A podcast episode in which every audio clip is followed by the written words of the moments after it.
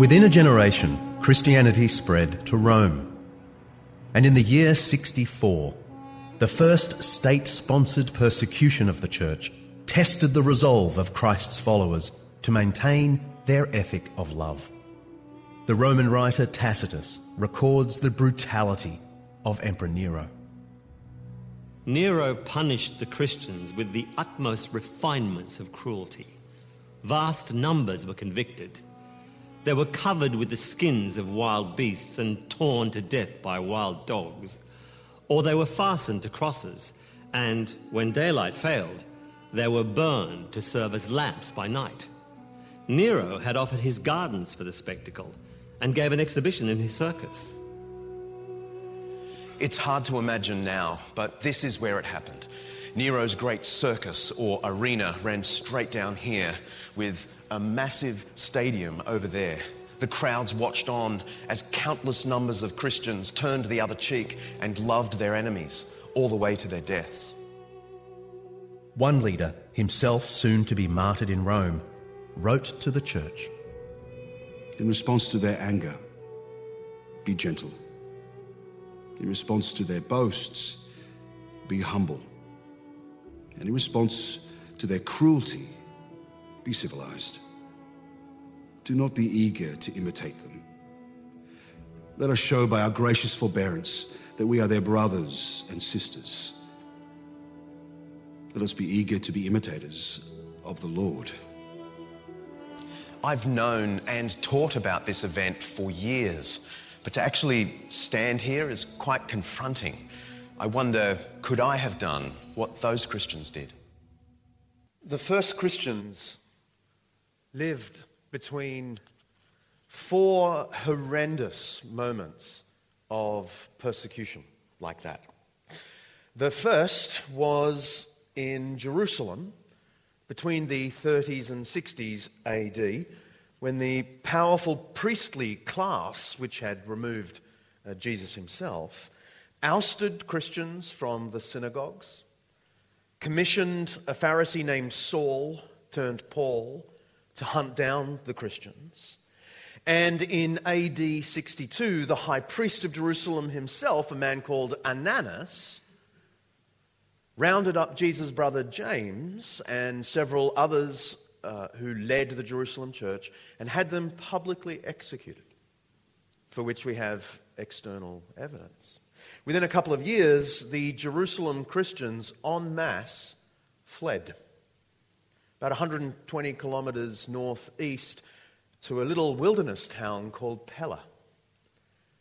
And then we lose track of the Jerusalem Christians after that. The second moment of persecution broke out in Rome in the year 64 during the reign of the despotic Emperor Nero, and you just saw a little bit of a clip about that. He had Christians uh, torn to pieces by wild dogs in the arena and torched on crosses to act as um, party lights for his events. The third moment of persecution was under Emperor Domitian, who was called by the Roman population Nero revived, because only Domitian was as despotic as Nero in the history of the emperors. This is now the mid 90s exactly when the book of Revelation was written. And Domitian ordered that a giant statue be set up in Ephesus of himself and ordered that people worship the statue. In fact, the pagan high priest of this province was commissioned to uh, ensure that people worshipped the statue of the emperor. Suetonius, one of the great Roman writers from whom we learn lots of stuff about the ancient world, in fact says that uh, Domitian, the, the first em- emperor to ever try this, demanded that everyone address him and refer to him in print even as Dominus et Deus Noster, our Lord and God.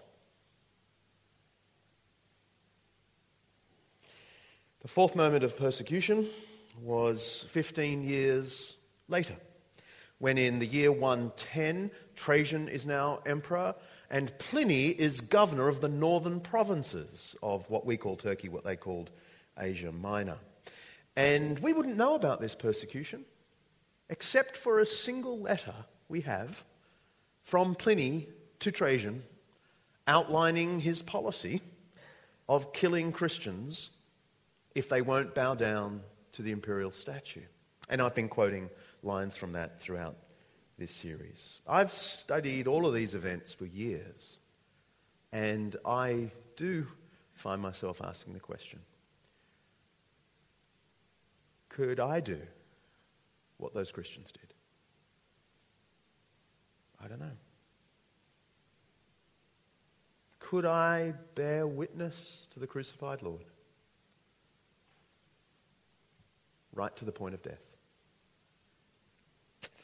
Well, Revelation chapter 12 and 13 tells the story of this persecution from Judea to Rome to the provinces. And it does so not in straight historical prose, of course, but in a literary technique known as apocalyptic John. Shut up.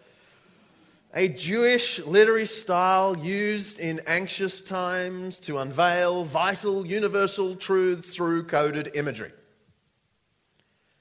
And the code comes in really helpful for stuff like we're about to read chapter 12 and 13 Revelation. Because in chapters 12 and 13, John describes the opponents of Christ, these persecutors, as pure evil, as the devil himself. We're about to read of dragons and beasts, and they all represent the evil forces trying to wipe out Christianity. And John says, they will be, indeed, they have been conquered through a lamb who died for the world. It's an extraordinary thing. Let's work our way through then. First, the dragon of Judea, Revelation chapter 12. Thanks, Annette. A great sign appeared in heaven a woman clothed with the sun with the moon under her feet and a crown of 12 stars on her head. She was pregnant and cried out in pain as she was about to give birth. Then another sign appeared in heaven an enormous red dragon with seven heads and ten horns and seven crowns on its head. Its tail swept a third of the stars out of the sky and flung them to the earth. The dragon stood in front of the woman who was about to give birth so that it might devour her child the moment he was born. She gave birth to a son, a male child, who will rule all the nations with an iron scepter. And her child was snatched up to God and to his throne. The woman fled into the wilderness to a place prepared for her by God, where she might be taken care of for 1,260 days. Then war broke out in heaven. Michael and his angels fought against the dragon, and the dragon and his angels fought back. But he was not strong enough, and they lost their place in heaven. The great dragon was hurled down, that mighty serpent called the devil, or Satan, who leads the whole world astray. He was hurled to the earth, and his angels with him. Then I heard a loud voice in heaven say, now have come the salvation and the power and the kingdom of our God and the authority of his Messiah. For the accuser of our brothers and sisters, who accuses them before our God day and night, has been hurled down. They triumphed over him by the blood of the Lamb and by the word of their testimony. They did not love their lives so much as to shrink from death. Therefore, rejoice you heavens and you who dwell in them. But woe to the earth and the sea, because the devil has gone down to you. He is filled with fury because he knows that his time is short. When the dragon saw that he had been hurled to the earth, he pursued the woman who had given birth to the male child.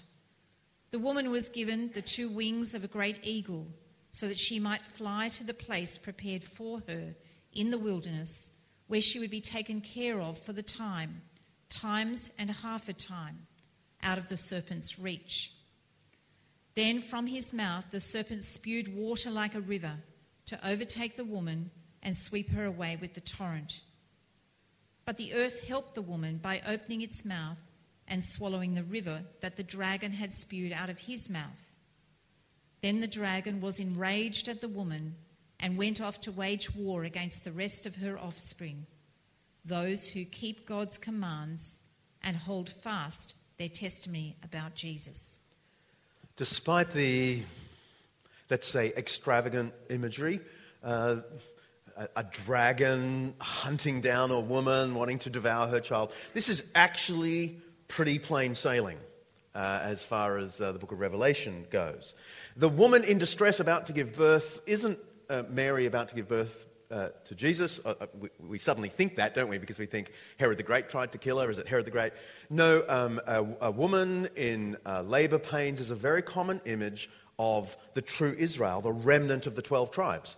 Uh, in the Old Testament. So Isaiah 26 17 says, As a pregnant woman is about to give birth, writhes and cries out in her pain, so were we in your presence, Lord. Jeremiah 31 has the same idea. There are other passages as well. This is the true Israel. This is the remnant of Israel about to give birth to the Messiah. She has a crown of 12, thorn, uh, 12 thorns, 12 stars on her head. See there in the second half of verse 1, uh, a crown of 12 stars. Uh, this is clearly a reference to the 12 tribes of Israel. This is a picture of the true Israel, the remnant of God's people. Verse 5 she gives birth to one who will rule the nations with an iron scepter. Well, that's a description of the Jewish Messiah. It's straight out of Psalm 2 9, plain sailing. The remnant of Israel gave birth to the Messiah. The dragon in verse 3 is said to have seven heads and seven crowns. Seven. We've met seven many times before in the book of Revelation. It's usually the divine number, the perfect number. But here it's the counterfeit perfection. It's perfect evil. It's a counterfeit God. And that's why in verse 9 it says this is actually the devil or Satan, the original serpent, pure evil. A war breaks out between these two forces.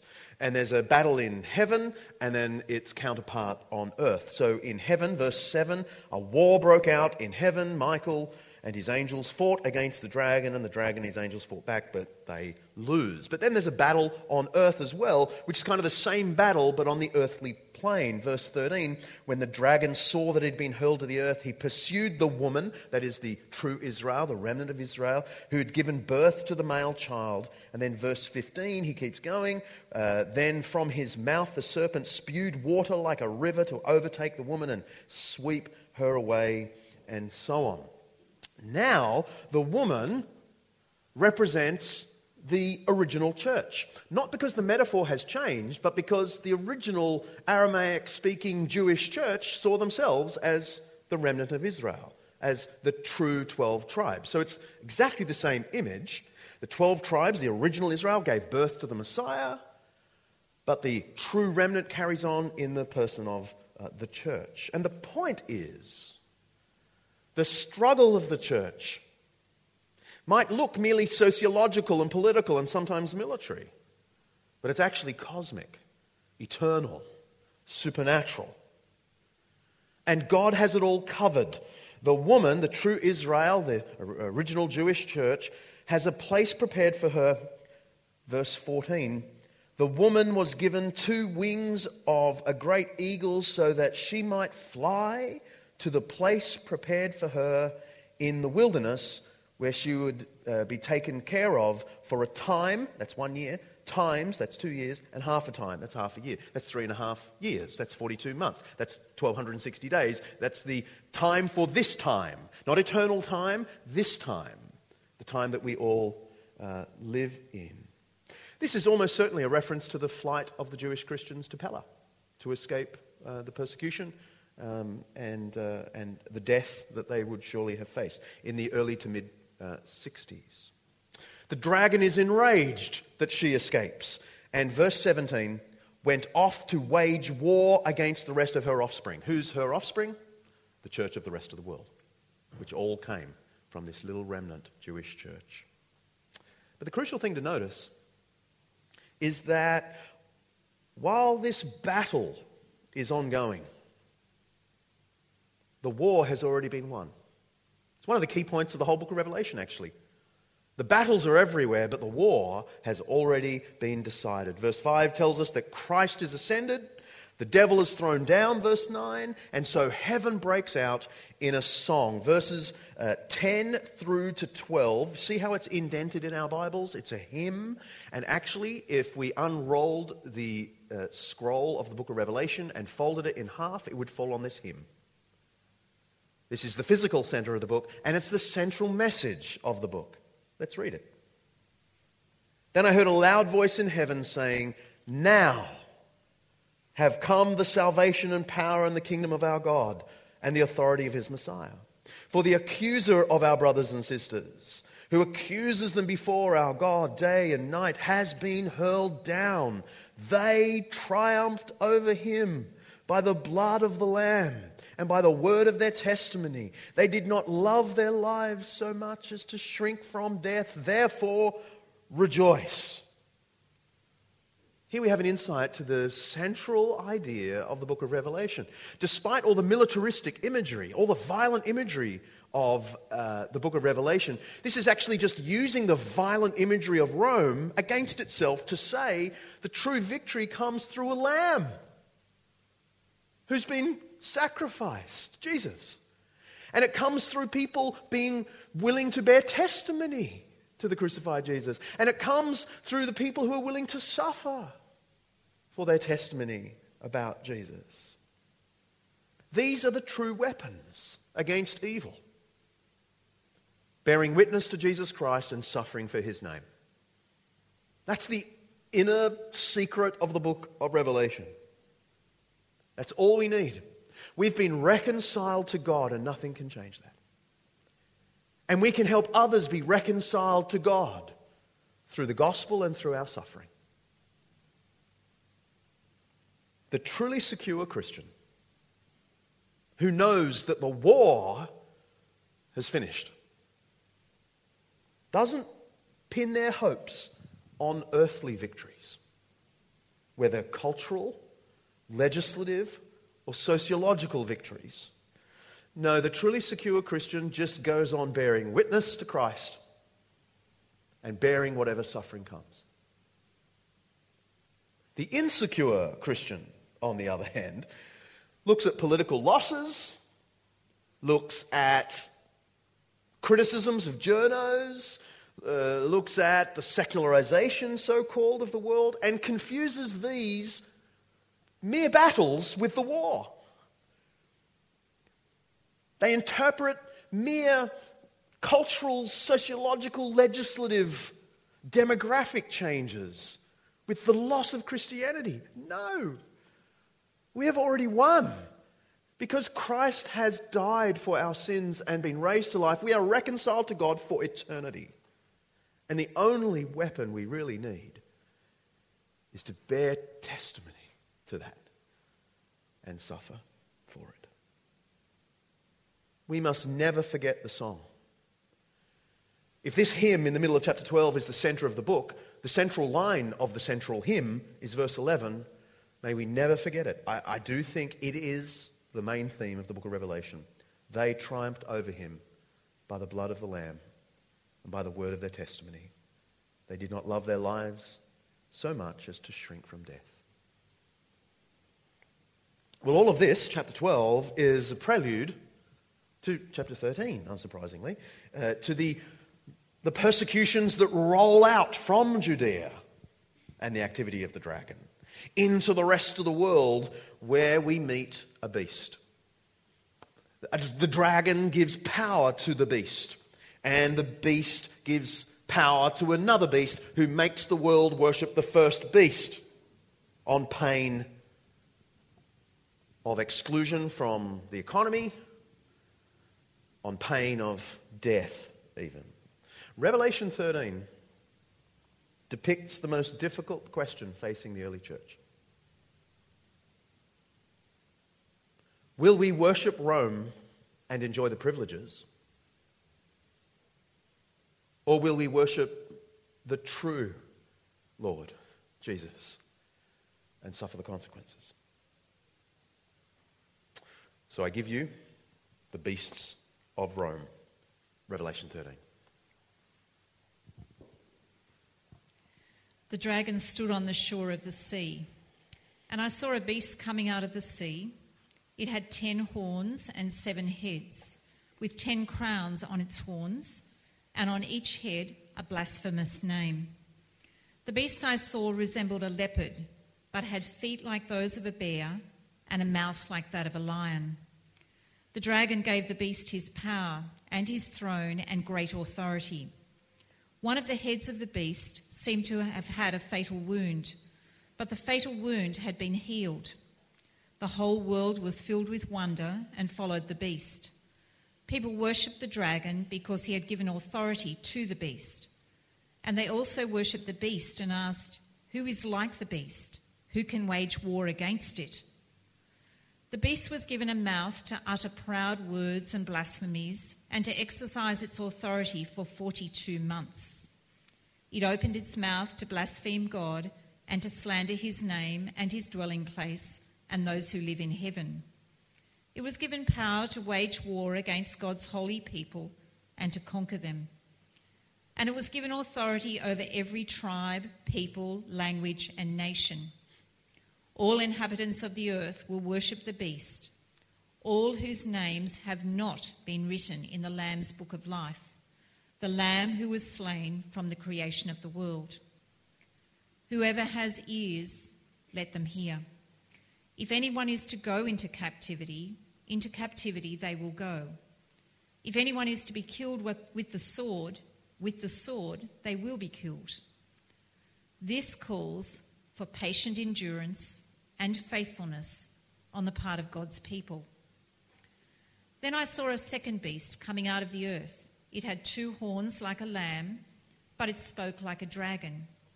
It exercised all the authority of the first beast on its behalf and made the earth and its inhabitants worship the first beast whose fatal wound had been healed. And it performed great signs, even causing fire to come down from heaven to the earth in full view of the people. Because of the signs it was given power to perform on behalf of the first beast, it deceived the inhabitants of the earth. It ordered them to set up an image in honor of the beast who was wounded by the sword and yet lived.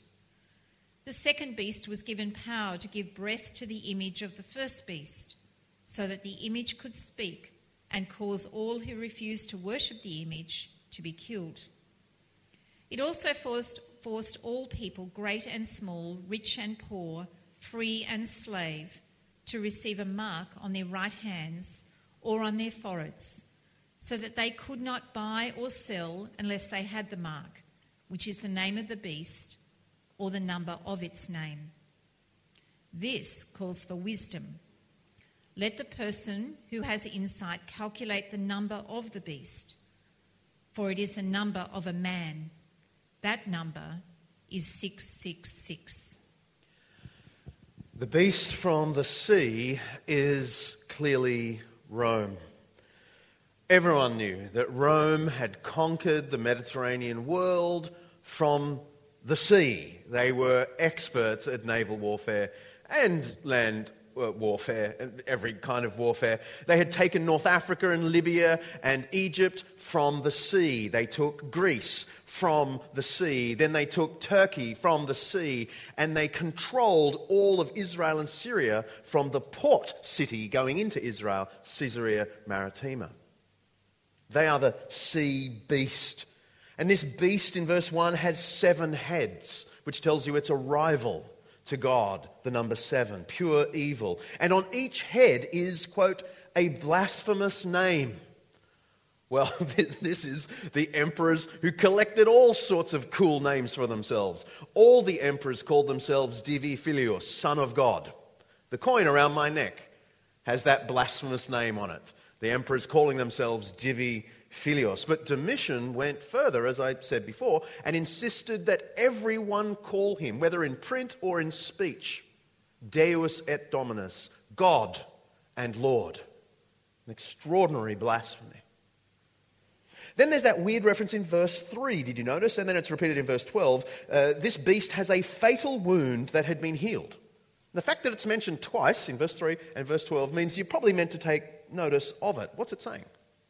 It's either a parody of Jesus, as in Jesus was uh, crucified but rose again, and so this is just a parody, but it's more likely, at least most scholars think, it's a reference to Nero revived in Domitian. This is a very widespread Roman rumor. Why? Because Nero, we think, killed himself in June 68. But so few people witnessed it, immediately rumors spread throughout Rome that he'd just nicked off and he'd come back any day now.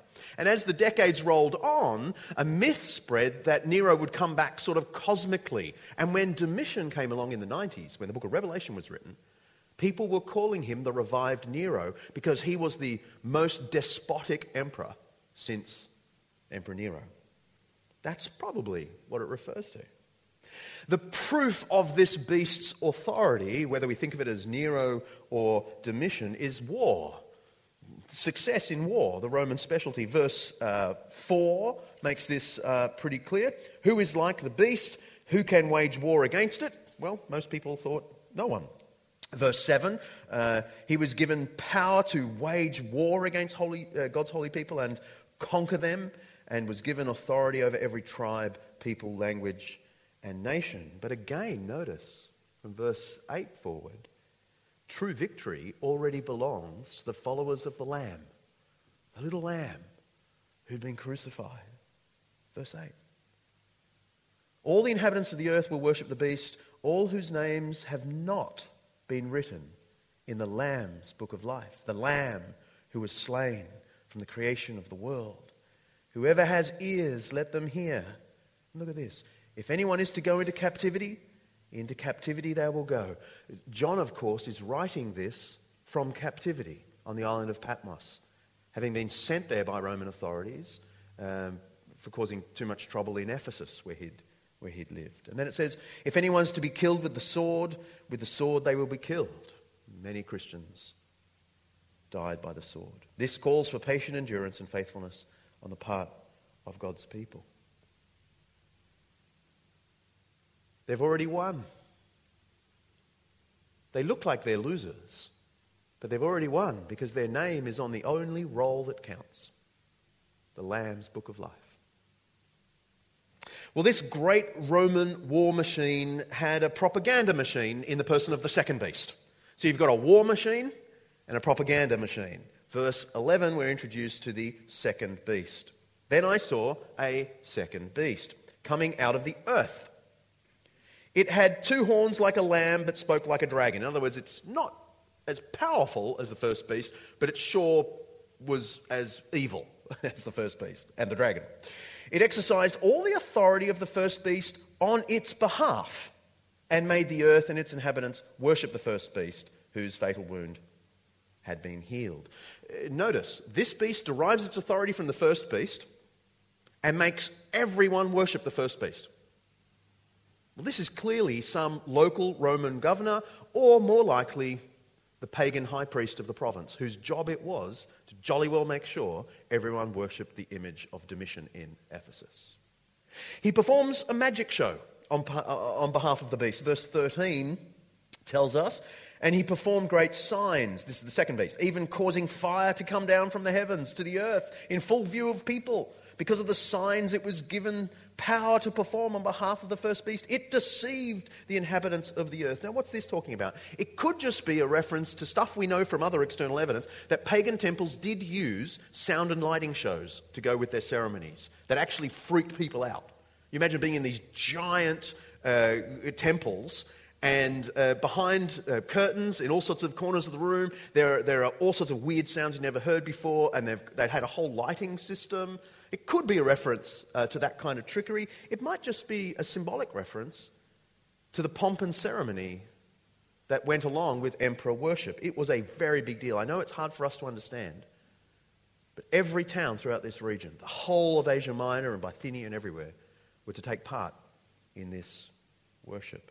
Either way, whatever exactly refers to, the penalty for not participating, verse 15, the penalty for not participating, The second beast was given power to give breath to give breath to the image of the first beast so that the image could speak and cause all who refuse to worship the image to be killed. And for this, we have painfully clear evidence that I've quoted several times.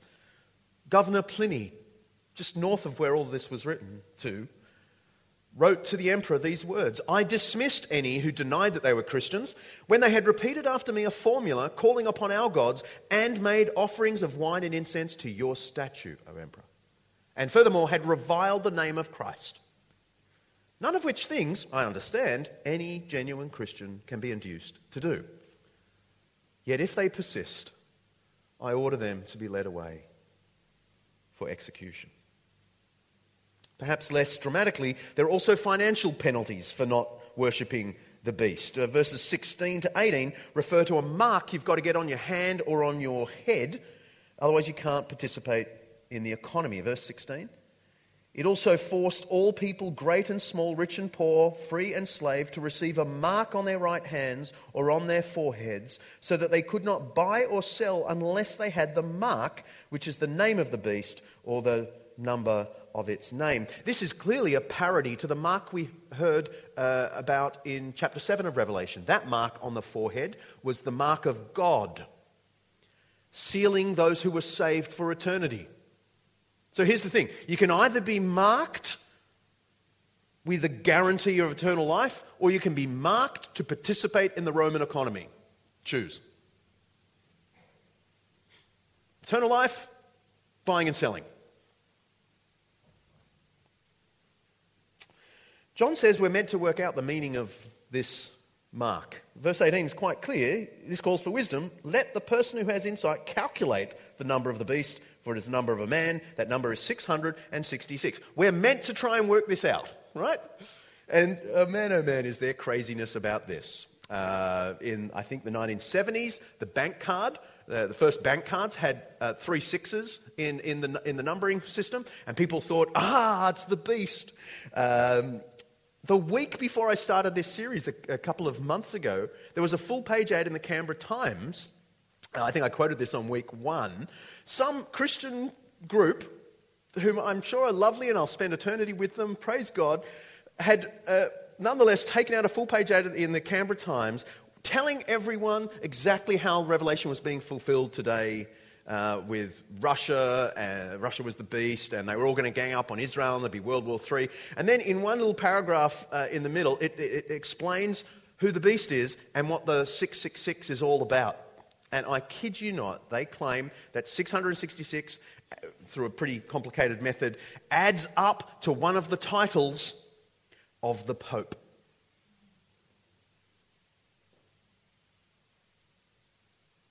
Vicar of the Son of God. Put into Latin, take off a few letters, give them numerical values, and it adds up to 666. And it's all laid out in this, uh, in this little ad. Problem is, the Pope never has gone by the name Vicar of the Son of God. It's just not a title of the Pope's. Anyway, I mean, there's nuttiness out there. The most common scholarly interpretation of the 666 is actually really simple. I like simple explanations of this stuff. There is one famous despotic ruler from the first century whose name in Aramaic, John's first language, adds up to precisely 666. In Aramaic, uh, unlike English, letters were numbers as well. They didn't have separate thing, squiggles for numbers. So, uh, like Aleph, Bet, Gimel is uh, like ABC is one, two, three, up to nine. And then uh, the, the next one uh, from 10 forward is 10, 20, 30, 40. Uh, and then it's 200, 400, 600. And, and I think the last one's 1,000. And you can basically make any number from um, just the alphabet of, of Aramaic. One name Neron Khazar the exact way to say Nero Caesar in John's first language. Nero, as I said, was thought to be a revived, uh, thought to be revived in Domitian. And only Domitian, of all the emperors, launched a campaign to be called God and Lord. A campaign centered in Ephesus, where John had been before he was exiled to Patmos. It seems very likely then that receiving the mark of the beast is just code for giving the Roman emperor the worship that is due to the Lord Jesus Christ. It's just really a challenge about who is your Lord. And the question that emerges from all of this for us, in case you're wondering if this was more than a history lesson, is what would we bear to remain true to the Lord? I think that's it. What would we bear, put up with, to remain true to the crucified Lord? Buff's brother, John, and family got back this last week um, for good now after 20 years serving the underground church in China. And they've seen a lot of, lot of things. We had dinner with them just last night. And we talked a lot about the difficulties um, that Christians are facing and how the difficulties are really ramping up. He said to me last night, um, actually, uh, although they did plan to come back this year after 20 years, um, he couldn't continue his ministry anymore. The raids on churches and theological seminaries um, becoming a regular occurrence. He actually told me what I didn't know that um, the people we've been supporting in Chengdu were raided recently, the theological seminary that we've been supporting, and told never to meet again. So I, I don't know what's going to happen there.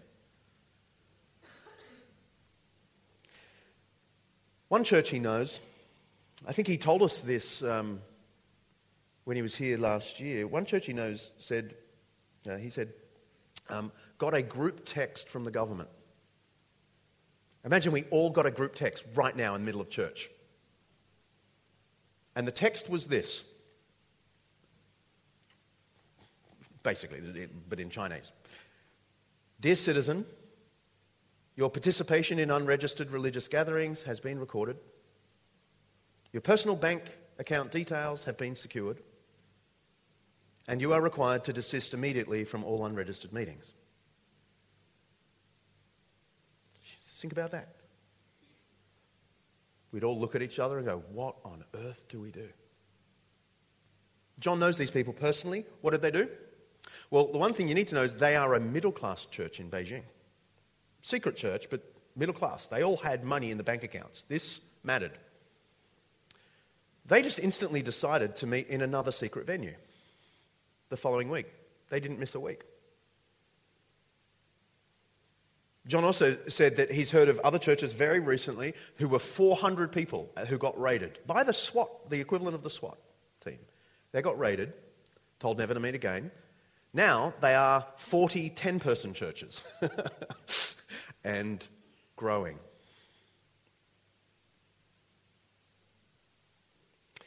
And just before I came here, I can't resist showing you this, even though it's um, really terrible quality recording. Um, this is the um, Anglican Archbishop of Nigeria, Benjamin Kwashi. Um, if you know anything about northern Nigeria, uh, Christians are being slaughtered in great numbers. And he was recently interviewed, and I just took an iPhone of a YouTube clip. It's going to sound terrible, but try and listen to what this extraordinary man, our brother Anglican, says. So, Ben, are you fearful or optimistic for Christians in Nigeria? So, I have no fear as to who will wipe out Christians in northern Nigeria or in Nigeria as a whole. I don't have a fear about that at all. I am absolutely confident in God that even if they killed all the 50 million or more Christians in Nigeria, the gospel will still thrive. Persecution does not last forever. Even if it goes on for 50 years, it will come to an end one day. So my hope as a Christian is if I live, I will do good to all people and bring the gospel's influence in the land where the Lord has put me. If I die, I'll go to be with the Lord. But before I die, I will train many more people to do good, not to render evil for evil, but to invest their lives in the gospel and to lay down their lives for the gospel to save one life. That's right now. Anglicans.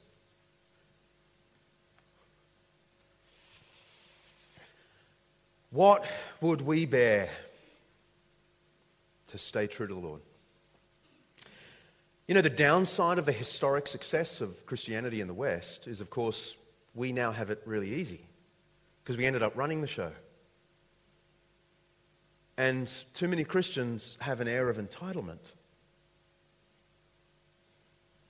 We feel outraged by artwork that just mocks us, journos that criticize, politicians that don't legislate our ideas. We're outraged. Attending church each week is too great a burden, especially when it's chilly. The average Christian in this demographic gives less than 2% of their income to the church. Yet we know they spend 4% on restaurant and takeaway meals. Just 37% of this church, according to the National Church Life Survey from two years ago, just 37% prays or reads the Bible most days. And some of us would sooner talk to friends about death and taxes than bear witness to the crucified Lord.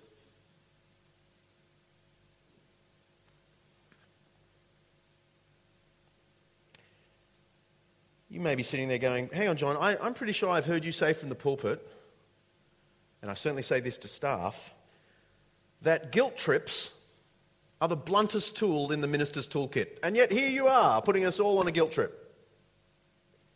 Yeah, it's sometimes appropriate, though, right?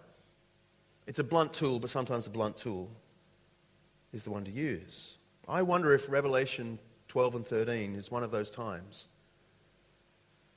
certainly I feel chastened as the preacher, living with these words all week. We are challenged in Revelation 12 and 13 with a cosmic history of the persecution of God's people, but a marvelous message that the war has already been won. We have been reconciled to God for eternity. And we have been given the ultimate weapon against evil, bearing t- testimony to Jesus and bearing whatever hardship follows.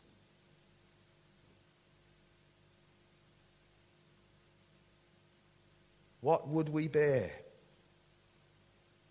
to stay true to Jesus? May we throw off entitlement and ease. And sing the song